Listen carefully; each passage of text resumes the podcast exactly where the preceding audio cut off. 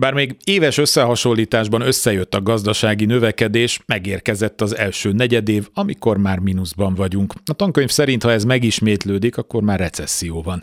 Ez nem meglepetés, a kérdés csak annyi, hogy hol a gödör alja és mikor koppanunk. Az infláció nem látszik mérséklődni, sőt, élelmiszerek drágulásában bárkit lenyomunk Európában. Eközben az ország energia számlája elviszi a GDP csak nem 10%-át, magyarul ennyi kerül ki a gazdaságból. Nagy a baj, a hangos anyázás mellett igyekeznek papíron mindent megcsinálni, amit az Unió kér a pénzért cserébe. Verik nagy dobra, de ismert és kipróbált fideszes arcok csöndesen járják a vidéket, még a kisebb településeket is, és magyarázzák, amit a központi direktíva előír nekik. Elismerik, hogy gond van, de ugye a háború, meg a szankciók, meg a csillagok állása. Amit választás előtt kiosztottak ezer milliárdos tételben, azt éppen zabálja az infláció, vagy már rég el is lett költve. A kommunikációs bűvészkedés egyelőre működik, nem forrong az országa, kemény mag pedig pláne nem lázad.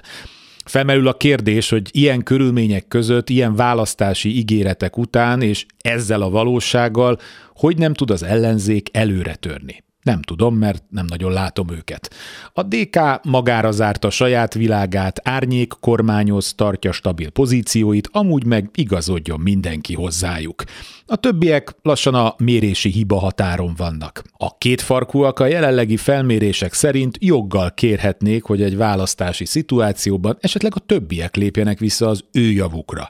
A mi hazánk pedig addig nőhet, ameddig Orbán úgy látja, hogy az még neki jó, aztán őket is ledarálják. Eközben a kormányban lassan csak milliárdosok ülnek, ki nyíltan az, ki megbízottak útján, de hamarosan kiderül, hogy széles körű üzleti tapasztalataikkal mit hoznak ki ebből.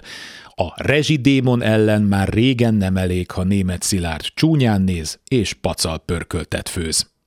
Kárpát Iván vagyok, ez az Esti Gyors, a hírek után kezdünk.